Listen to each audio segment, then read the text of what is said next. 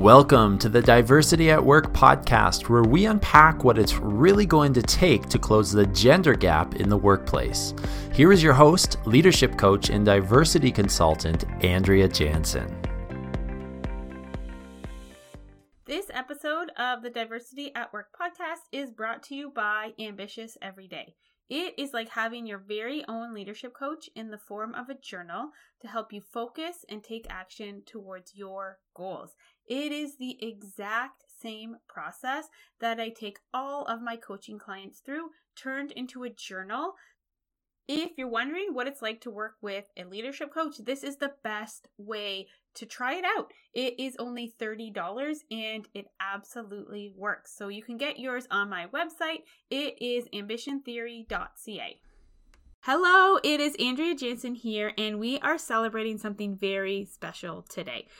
It is the one year anniversary of the Diversity at Work podcast. We've spent a full year interviewing thought leaders in the diversity and inclusion space, and in honor of that, we are going to be releasing our most popular episodes over the next few weeks. So sit back, relax, and enjoy. Hello, and welcome to the Diversity at Work podcast. I am your host, Andrea Jansen. On today's episode, I sat down and had a talk with Fotini Iconomopoulos. She is an MBA professor, a keynote speaker, a negotiations expert, and a soon to be published author. And her job is literally to help people get what they want. And that's what we talked about. We talked about how you can get what you want at work. So let's dive into the interview. So, hi, Fotini. Thank you so much for coming on the Diversity at Work podcast. I would love it if you could introduce yourself and tell everybody listening what you do. Well, my name is Fotini Iconomopoulos, and I, uh, I'm a negotiation expert, a, a, consultant, which means very little to most people. But what it means is I get to go into all sorts of companies and either train their teams on how to be better negotiators. So a lot of the folks that have to negotiate with the world's largest retailers will call will call me for help and sometimes i'll be working on their real life negotiations as well. So if they're dealing with a really big negotiation with costco or walmart or a bank or an airline they'll call me in and ask for my assistance and we'll sit in a war room and we'll hash out how to best prepare for this particular situation what to say when to say it all that kind of fun stuff. Uh, but these days most of my time is spent doing um, keynote addresses and speaking to all sorts of really cool and interesting groups of people and then giving them tips and tricks on how to handle everyday negotiations, which I think are surrounding us all the time. I love it. So I want to hear, tell everybody how I heard about you. So I found you on LinkedIn. Um, we both went to the same school, Schulich, for our MBAs. And I just thought this message that you're sharing, especially with women, because I know you've done a lot of talks with women's groups lately about negotiation because it's such an important skill for people to have. But I would love it if you could take us back a little bit before you became an MBA professor, before you were a keynote speaker and an expert negotiator. Uh, what was life like for you? so uh, anybody who's creeped me online will see that my profile starts with I, that I was nicknamed the negotiator as a child because that's a true story.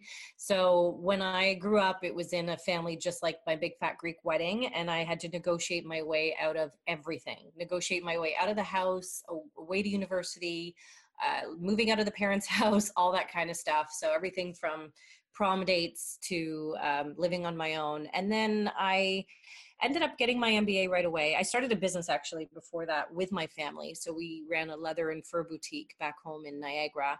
Um, so I was negotiating with suppliers and stuff on a regular basis. And then I went and got my education and I started working for L'Oreal.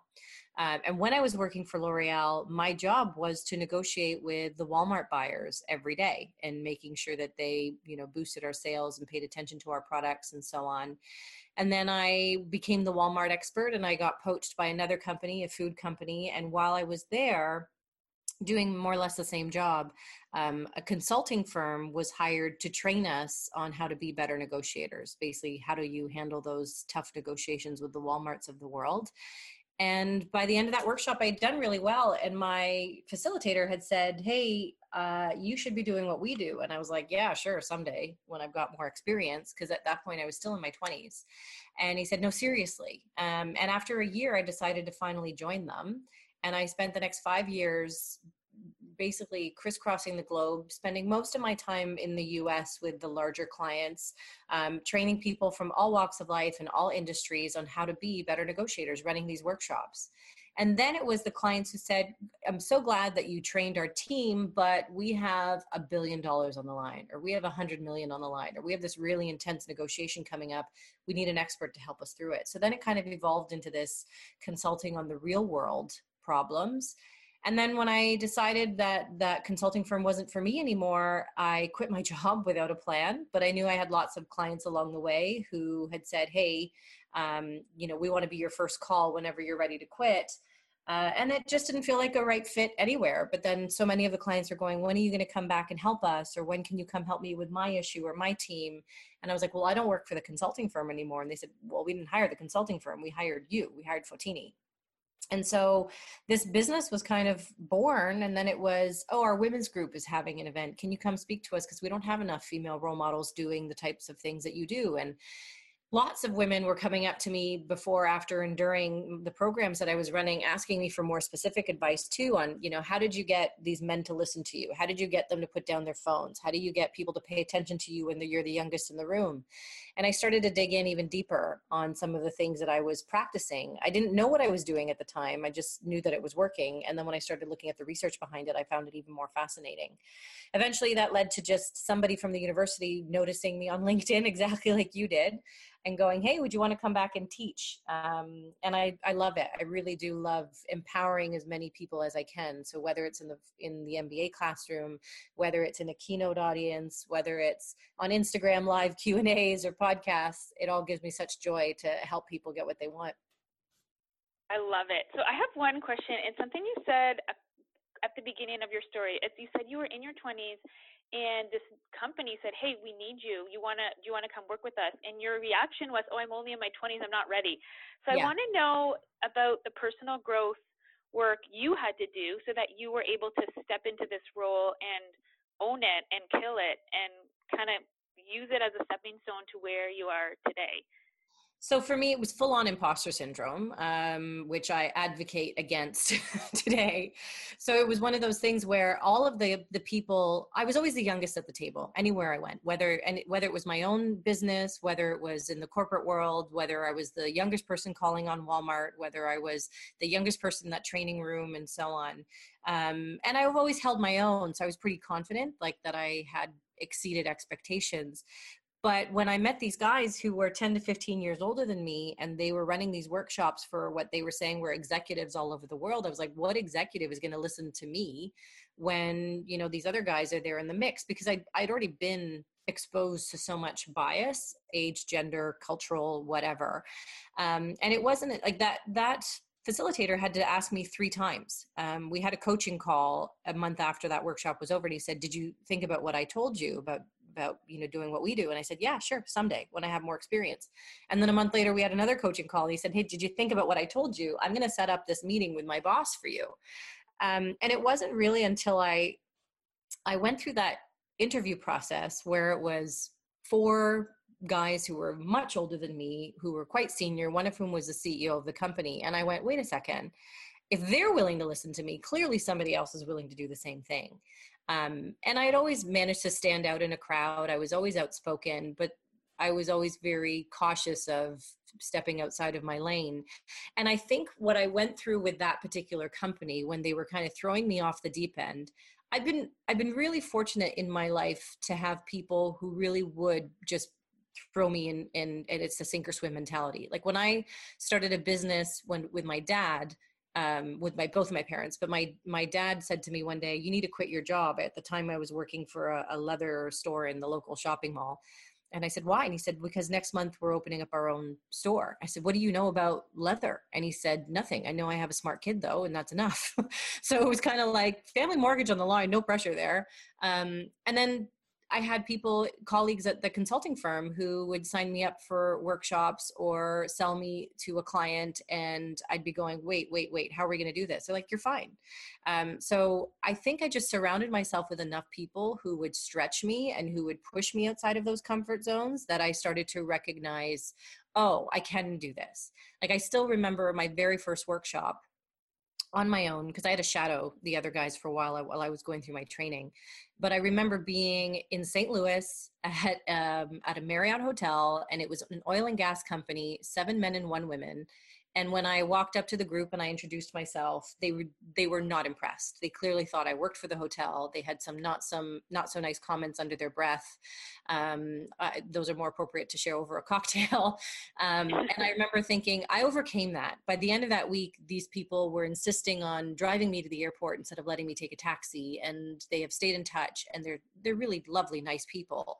But if i could convert those guys then i felt like oh I've got this under my belt. I can handle any asshole that comes my way. Um, I think that was really an eye opener for me. And then it just continued to evolve from there. So I find myself reflecting on a lot of those past victories, if you want to call it that, and still pushing myself out of my comfort zone. Sometimes when I I find myself getting a little too complacent. I think the people I surround myself with, my friends and my critics, are the ones that again push me a little bit further. So I think one of the things that's allowed me to grow is just having a pretty freaking awesome support network that I didn't realize I was leaning on for support. Um, and so they they push me constantly. So I love the idea that you had these critics who right away like they thought you worked at the hotel, right? So that's something pretty big to overcome in the moment. So let's go back. How did you on that day, right? In that moment like you're standing at the front, they think you're there to take lunch orders. What did you do? you have an internal oh shit moment and then you basically power through and you go i don't have a choice but to look the part and to look like I'm unfazed by this because, like I said, they had some colorful language. They were very forthcoming about their feelings. I even had one guy once say to me, What are you going to teach me, little girl? So when that that word comes out of their mouth you could have this deer in the headlights moment where you look like where they look like they know i've got her and now i can abuse her for the rest of our time together or you just fake it until you make it, or what I like to think of Amy Cuddy's words are fake it till you become it. And I felt like I just had to fake it till I made it uh, through this one conflict until the next one and the next one and the next one. And every time you make it over the hump of one of those moments, it gives you the bravado to be able to handle the next one and the one that comes after that. So, really, it is going. I talk about the mental pause button. So, I pressed my mental pause button and went, I can handle this. I can do this. I'm not going to let them rattle me. And it's almost like a it's almost like a rebellious thing like oh no you're not going to push me down you're not going to tell me what to do like my principles kind of go into full gear and i'm like no i'm not going to be belittled just because i'm a woman or because i'm young or any of those things it's like that sense of injustice just makes me red in the face and i i power through but it really is that moment of okay, I'm scared out of my mind. I don't know what's going to come out of my mouth, but I need to act the part if they're going to get in line with what I'm going to do next. And, and that principle really, I think, overrides everything else for me in those moments. That's really cool. And so what is it like like how what does it feel like when you can see the people shifting going from I'm not sure if I'm going to learn anything to oh my goodness, I'm taking notes like she knows what she's doing. I mean, that's super empowering. So the, the minute you can see them, like they're still angry with you. Like, don't get me wrong, they're still not happy about being there. But the second you see them putting a pen to paper, it's encouraging. But I still don't know for certain, are they writing? Like one guy told me, I was writing everything down that I hated about you, that I was going to complain to my manager about. But in that moment, I didn't know it. So I just decided to perceive it as okay, he's taking notes, so he's engaged. Even if he's writing down all the things that I'm doing wrong, the fact of the matter is he's paying attention and that should be enough to make us to give us the energy to keep going the fact that they are paying attention. And i think i've really changed my attitude about criticism and stuff like that as well because if you're you know i was always cautious about putting myself out there on Twitter or LinkedIn or being opinionated or be, becoming a public profile.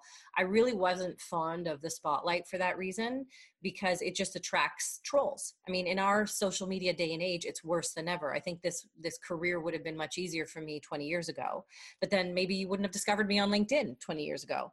Um, so there's the pros and the cons, but I feel like the pros outweigh the cons because the truth of the matter is, if you're attracting trolls, it's because you're doing something that they're noticing. And if you're doing something that they're noticing, you're ruffling their feathers. And that can't be a bad thing, in my opinion.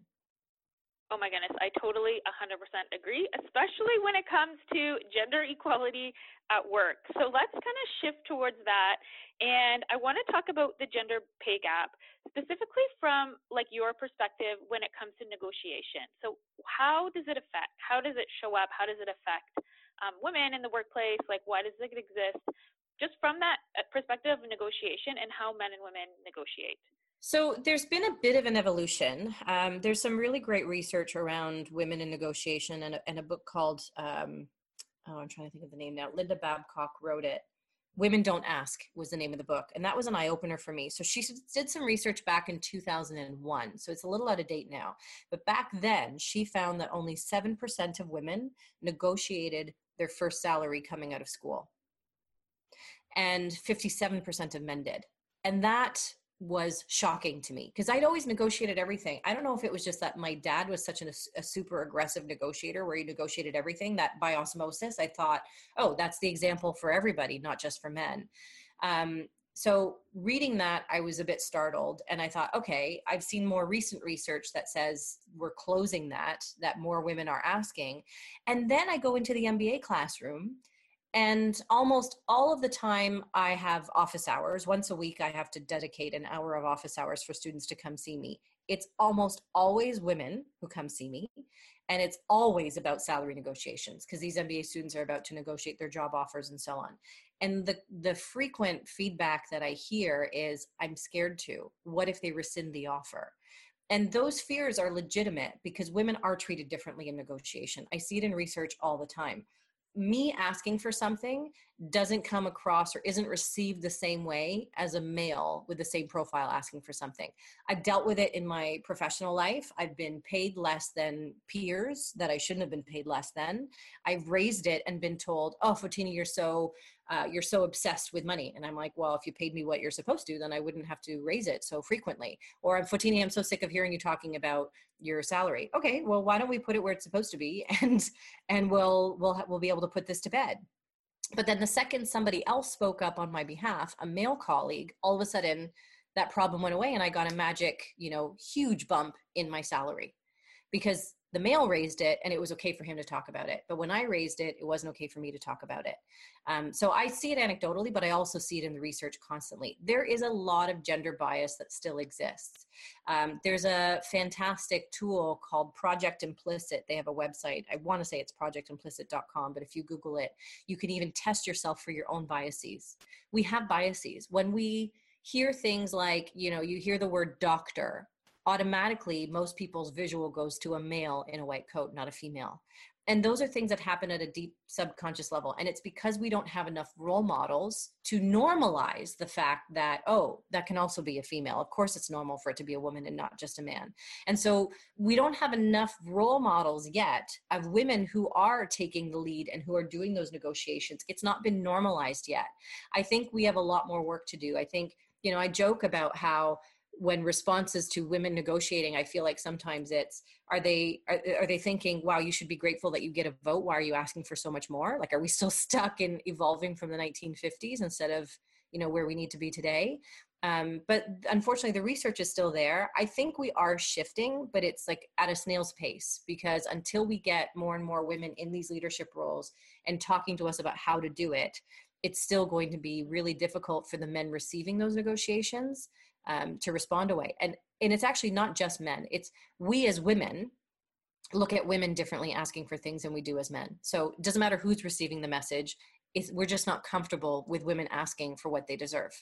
Um, so my role and my job and my the pressure i put on myself is to give those tools to women to be able to do that to give them the mindset first of all that they do deserve it but also to give them some practical tools so that they're not perceived as bitchy aggressive all of those ugly words that come up when we talk about a female who owns what she deserves. So I talk about, you know, techniques around asking questions and language to use more specifically, behavioral things to do just to smooth out some of the bumps in the road. It sucks that we need to as women think about things differently and go to those extra lengths and and be so mindful about the words that we choose and so on. But I would rather take those opportunities to find the shortcuts than wait around for everybody else in society to evolve and be ready for that. Okay, so what are some of the things, what are kind of three things that women can do? Because one thing I heard you say was kind of getting men on board and having that ally. Is that something that you recommend people do? Yeah, it's so massive. So I think women in general need allies. I think those allies are more compelling when it's coming from a male voice. Because the way bias works is we we seek others out who are like us right? We're tribal. So we're looking for others who are similar to us. Those are the people that we like. And so if I'm a male, then I'm likely going to make my subconscious is going to like what other males say more than a female unless i can find some other thing in common right? So let's say you know i i meet a, a gentleman who went to schulich and we start talking about schulich and now all of a sudden we have that bond in common. So maybe the bias starts to go away a little bit even if he did have a female bias. But if he has a choice of connecting with the male person who went to the university or the female person who went to that same university at a subconscious level he's going to be more attracted to the person he's more similar to. That's just the that's just the nature of bias. So if you can find an ally whose messaging is going to be received a little bit easier than yours will be then that's fantastic. I think that's the principles of persuasion at work as well is that it's what we call the social smell. If someone else says this person's great, then I guess I should believe that as well.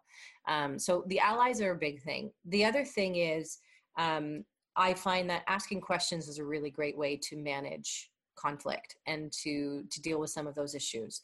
So if for example you find yourself in a position where you're not being paid what you should be or you have an inkling that somebody else is getting paid more, I would start by asking a lot of questions, not in a defensive and attacking tone, but in a walk me through what are the things that you're looking for for somebody to to achieve this level of salary or whatever it is. And if they start running down a list of characteristics and traits and so on, you've got two things going for you. One is you've got knowledge, and knowledge is power. Two, it's just come out of their mouths, so they now feel more accountable to that list. So now you're using that knowledge, you go, great, here are the things that I've done that check off all of those boxes that you've just said to me. Now all of a sudden they've dug themselves a hole and it's really hard for them to get out of it. So asking questions is a really great way to do that. I mean, even in simple situations where you go, you know, you could say the boss is never going to go for that or the client is never going to go for that and they're going to get super defensive. But if what if you were to say, how do you think the boss would feel about, you know, this result? Or how do you think the client would respond to this potential outcome. Now, all of a sudden, just in that form of a question, you're provoking their thinking without them feeling like they're being attacked. So, there are some of these little tools that we can use to make the conversation a little bit easier. Um, so, I'd say knowledge is power. Allies are really powerful as well. And just the behavioral element of going at it in an inquisitive and curious approach as opposed to that attacking or defensive um, manner. I think those are really important things for women specifically. So I'm really interested about be, showing up as being curious because I've heard a lot of advice before about negotiation. It's like, oh, be prepared, know your numbers, like go all in. And this like idea of going in as being curious, it just seems like you don't need to prepare as much. Like how? Because I guess it's like the way society tells us is to be really prepared, write down the script, all of those things. Those are things that I was taught I, by people. I agree with all of that. I, I don't think there's a single thing wrong with what you said and I, I always advocate for being prepared what i'm okay. what i'm what i'm going in with with this curiosity is this okay i'm going to yeah. go in and i'm going to know my numbers i'm going to know my data when you're going in for a salary negotiation specifically you need it's it's much easier if you have objective information so i'm going to know what yeah. you know similar people in my experience are getting and all that kind of stuff but I'm going to go in there, and when they say no to me, because no is really just the start of a negotiation, not the end of it, I'm going to go in there with an attitude of curiosity. What's holding them back? Why would they say no right now? What information am I missing that, uh, or what information are they missing perhaps that is holding them back from being able to grant me this thing that I want. So if you can park the defensiveness and then layer on the curiosity, I think that's what helps to move a conversation forward. But too often we get too entrenched in, but this is my way, this is my proposal. You should want to come to my proposal. But they're not going to want to do it just because you've willed them to if you ask them a question, if you provoke their thinking, if you point out in the form of a question some of the things that they might be missing, now all of a sudden they're taking steps in your direction and they're doing it willingly, all because they're answering, they're talking without you forcing it down their throats. So I do think that we need to be more curious about what's going on in this person's head. I'm going to have prepared everything I possibly can. Have I considered what they're thinking, what challenges they're facing, what problems I might be able to solve for them with my proposal, and so on as well. I think we miss that curiosity because we get so embedded in our objectives, our, you know, um, prepar- preparation, and so on. A crucial piece of that preparation is really understanding the other party.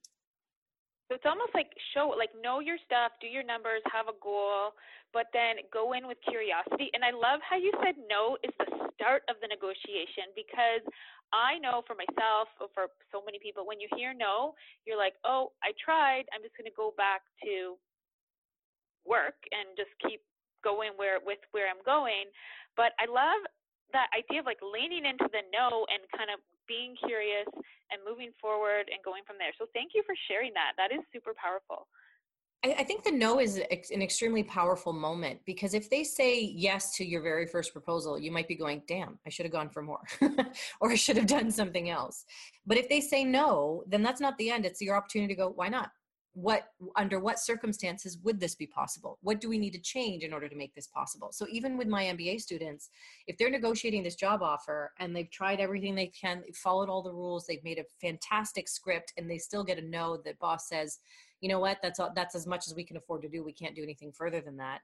I always tell them don't stop there. Set up your next negotiation okay so when is the most appropriate time for us to to look at this again? What do you need to see from me in order to get to that next hurdle of salary that i'm looking for and so on and so forth?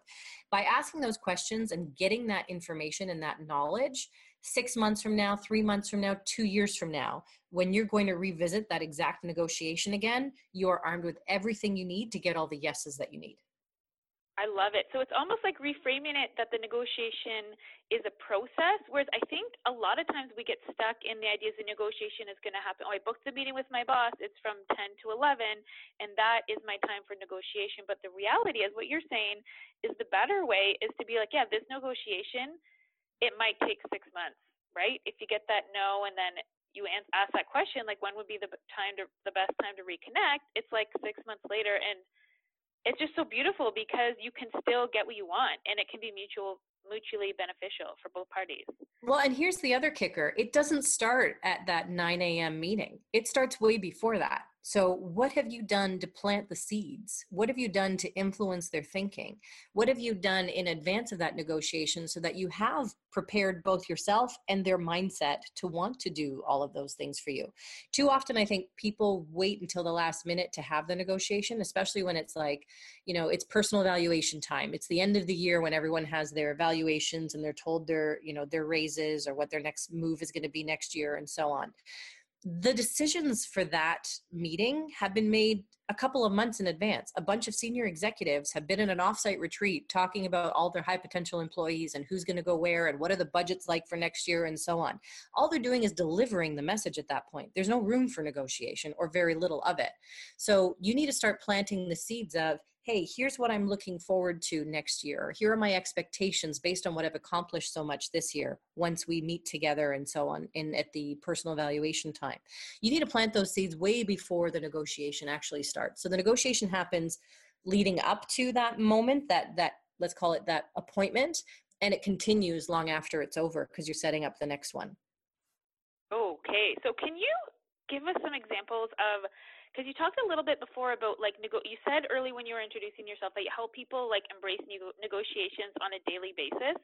So can you give some ideas on how we can embrace that mindset and just be reminded that these things take time. Like you need to plant the seeds, you need to have that agenda, you need to have those goals. So how can we go about kind of changing that? Okay, my negotiation for my salary is on performance review day. It's always in December. How can we like shift our mindset so that we're looking at it as like an ongoing relationship? Well, I think it, uh, when it comes to anything for personal improvement and personal development, if you're always kind of if you're somebody like me and and you're interested in that kind of stuff, it's what can I do to continuously improve? Most people will do something like set goals. So if you set a goal for yourself that, you know, by the beginning of 2020, I want to have this much of a salary. So that means at the beginning of 2019 or maybe even before that you should be thinking what are the steps that I need to do? What is the information I need to collect? Who do I need to talk to about achieving those things and understanding from HR's perspective or my hiring manager's perspective and so on, what that's going to take so that you can put all of those things in place. So I think that's the preparation bit of it is thinking in advance, you know, what are my goals? What am I trying to accomplish here? And even if it's something as simple as buying a car, um, you know it's it's what is the what is the price that i want to pay for this car? Okay if i know i want a car that's going to cost me $20000 then i'm going to be thinking is it better to get it at the beginning of the year or the end of the year at the beginning of the month or the end of the month? Those things make an impact too because at the end of the year uh, dealerships are trying to clear out this year's models to make room for next year's models. You're going to get a better deal. So if you can be thinking in advance about some of these things that's super helpful. But then the other thing is just reminding yourself that you negotiate every single day. If you are trying to fight for space on public transit, that's a negotiation. It's usually one that doesn't require much talking, it's all body language, but you're negotiating for your personal space. If you go and walk a dog, you are negotiating with them to follow your rules and obey what you need them to do. That's a negotiation. What you're doing affects what they do, and so on. So you're practicing this stuff constantly. Anybody who spends time around children, I guarantee you, you are negotiating all the freaking time.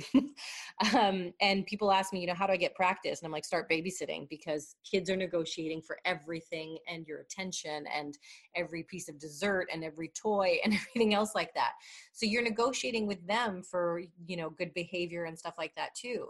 So if you can get it in your head that, oh, actually, I do negotiate, I do this all the time. I stand up for myself all the time. I have conversations with people all the time. I prevent arguments from happening all the time. I'm negotiating with my partner at home about who's going to empty the dishwasher, who's going to take out the garbage. Those are negotiations. So if you can start to tally up all of those circumstances that you're actually practicing your negotiation skills every day, hopefully that gives you the confidence to go, okay, when it is time for higher stakes stuff, when it's time to go talk to the boss or this new client and so on, I got this because I know I do this all the time. I know I get people's respect. I know I know how to have a conversation without escalating it those are the things that I think can give everybody courage and confidence to be able to carry out those higher stakes scenarios. I love it. So it's almost like taking that reflection and being like, where did I negotiate today? How did I advocate for myself? And just reminding yourself that you're capable and that you can do it. Yeah. I mean, when you, when I look at, I, I spend a lot of time focusing on what professional athletes and stuff like that do. And I really love working with former athletes because even in the business world, they're going to look at what I call their game tapes and go, what can I do better or what did I do well? Like if they're, you know, if they're on the basketball court and they're looking at game tapes, they're going to go, "Oh, that's where my hand moved a certain way. I need to correct that for next time." Or that's why that worked. So that's a play I want to repeat. So if we can kind of have that objective viewpoint again instead of just beating ourselves up to go, "Oh, I did that so terribly. I don't want to do that ever again." It's going, "What can I do to make it better next time?" Um, and athletes are also when they're in the the locker rooms and stuff like that and they're getting ready to go out there for a big championship game one of the things that studies show us that is really helpful is when they reflect on previous victories it's like going, guys, you remember that last Super Bowl championship? How amazing was that? We did so much incredible stuff then. Let's go out there and do this again. That gives you the confidence when you reflect on those those previous victories. It really does change your mindset and and convince you that you are capable of accomplishing those things again. It puts you in a more optimistic headspace. And we know that from negotiation research that a, a more aspirational or optimistic headspace gets you much better results. So, what can you do to reflect on something you're really proud of? and then that'll that going in with that mindset will give you a much better response when you go in for the the new negotiation that you're facing Oh, I love that. That is super powerful. So you go back, you kind of like build yourself up and kind of take everything that you've brought to the table and everything that you've done really well and then just start from there. And it's almost like you're building up from a high place versus starting from a negative place. Right. And I and one of the practical ways to do that is um, I always tell people I keep a feel good folder. So every time I get a compliment, every time I get a testimonial, every time sends me someone sends me an accolade of some kind, usually it's like email and so on. Um, I put it in an email folder. That's my feel good folder. And so when I'm having a bad day or I'm getting ready for something, I can reflect on that folder and go, you know what? The last time I did a talk like this, it helped a lot of people. I know it can help people again. So I'm going to do a great job at this. For those of you who are in the corporate world, um, it's a great tool to have before you go in for your next evaluation to have put all of your positive notes and accolades and accomplishments in one spot so that when it's time to fill out your personal evaluation, you go, oh, here's all the really cool stuff I've done this year. It's all here saved in one spot. If I need to go in and now negotiate for a promotion or a salary increase, here's all of the objective information that came from other people that shows what a great job I am doing. Oh my goodness. So that's amazing. So I love to tell everybody to take action because I'm all about taking action and doing something um, within the next 24 hours after they've listened to this podcast and learned all these amazing skills from you. So, what would be like the number one first step that people can do if they want to kind of hone in on their negotiation skills and work on them?